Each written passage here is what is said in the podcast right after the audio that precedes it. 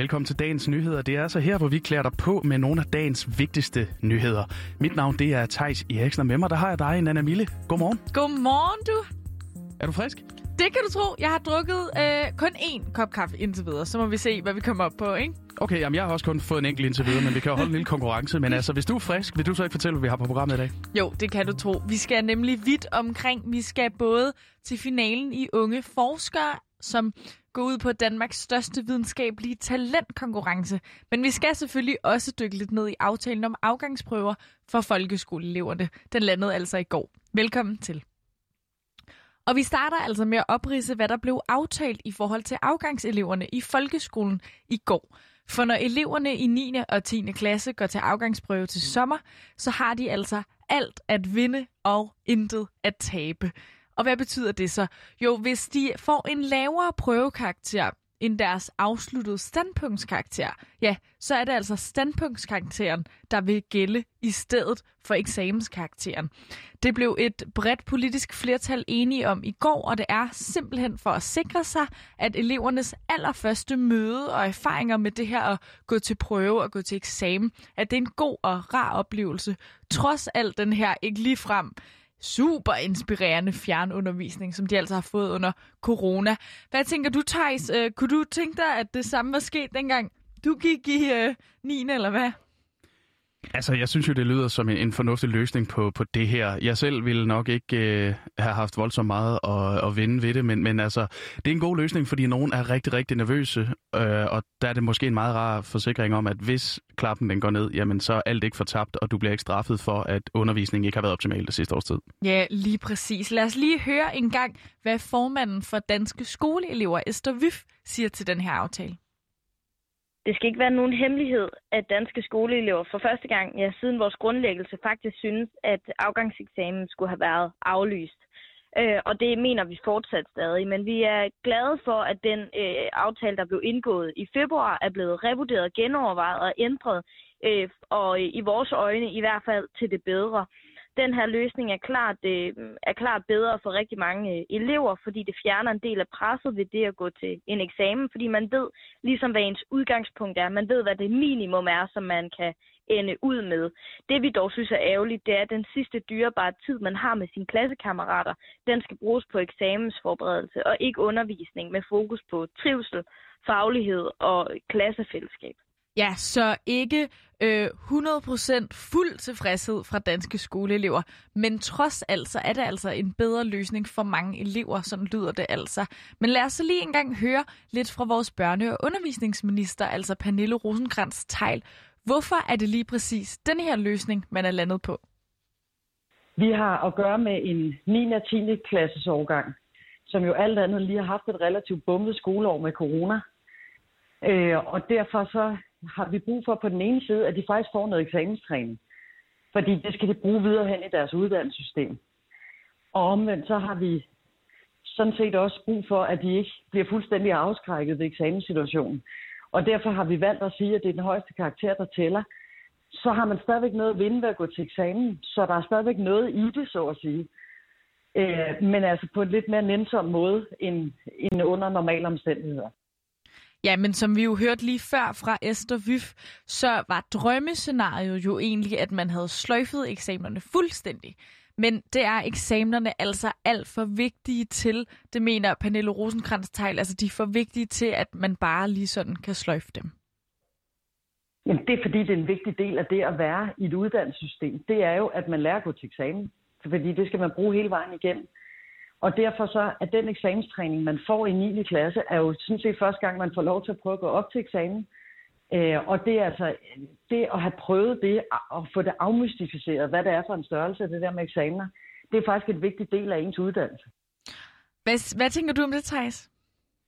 Jamen altså, de er der, altså eksamener er vigtige for ens uddannelse, måske ikke så meget i forhold til ens læring, men, men mm. du bliver trods alt også vurderet på, om du står lige udenadslærer af, eller om du rent faktisk har forstået det, du siger.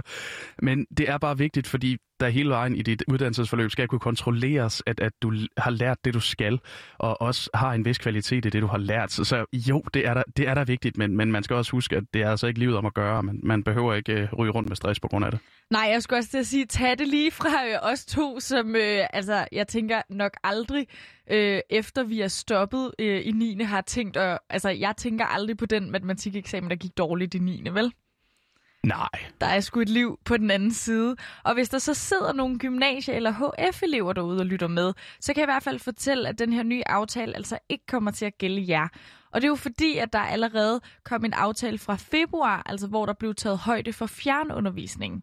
Og her, der kan eleverne for eksempel til skriftlig prøve i dansk selv vælge mellem nogle forskellige emner, og mundtlige eksamensspørgsmål, de kan også blive tilpasset, så man altså ikke frygter at skulle komme op i det stof, øh, som man ikke er blevet sat helt godt nok ind i, altså på grund af coronasituationen. Men formand for Danske Gymnasieelevers Sammenslutning, Ingrid Kjærgaard, hun så altså rigtig gerne, at man havde brugt den samme model på gymnasierne, som man jo så gør i folkeskolen. Vi er skuffet over, at man ikke har ville genbesøge aftalen på gymnasieområdet, øh, og vil justere den, fordi der stadig sidder øh, mere end 2.000 gymnasieelever derhjemme og modtager virtuel undervisning hele tiden. Den model, der er landet på folkeskoleområdet, synes vi lyder rigtig fint, og den havde vi gerne set, øh, man også havde overført til de gymnasiale uddannelser. Men nu bliver det ekstra vigtigt, at lærerne tager højde for, hvad det er, man faktisk har gennemgået fysiske undervisning, øh, når de vælger, øh, når de sender eksamensspørgsmål ud. Det her, det betyder bare, at lærerne skal gøre sig ekstra umage med at spørge eleverne, hvad de egentlig føler sig trygge ved at gå til eksamen i. Ja, og det var altså Ingrid Kjærgaard. Og så vil jeg bare lige til sidst sende et kæmpe skud ud og bare krydse fingre og tær og hele min krop, for at alle afgangselever, lige meget øh, hvad man dimitterer fra, får en super fed afslutning på deres uddannelse. Og forhåbentlig også, at det kan blive fejret lige så ordentligt, ikke nu hvor landet åbner mere og mere.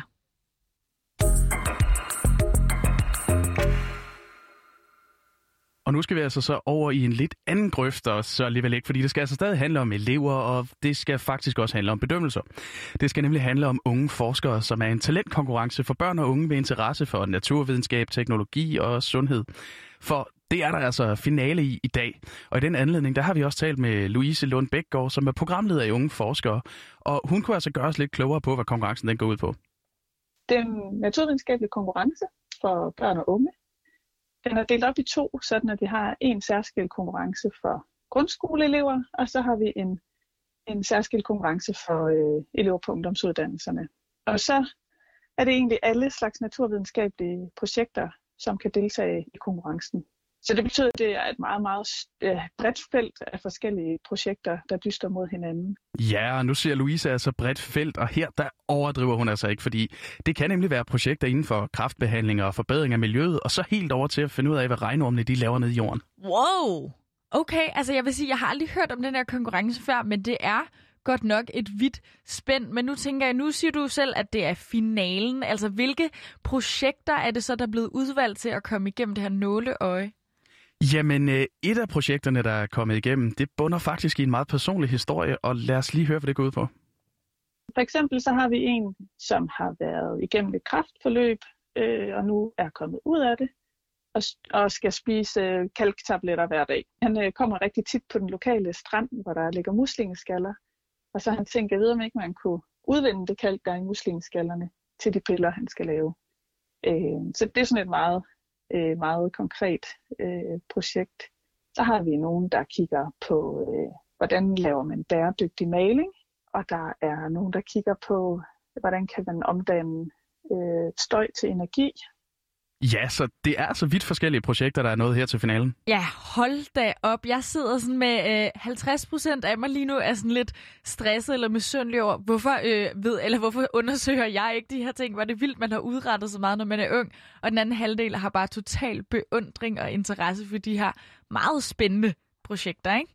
Jo, de er nemlig enormt spændende, og, øh, og, og fælles for dem alle sammen, der er jo en ting, og det er, at de er opstået ud fra en undren om et eller andet. Ikke?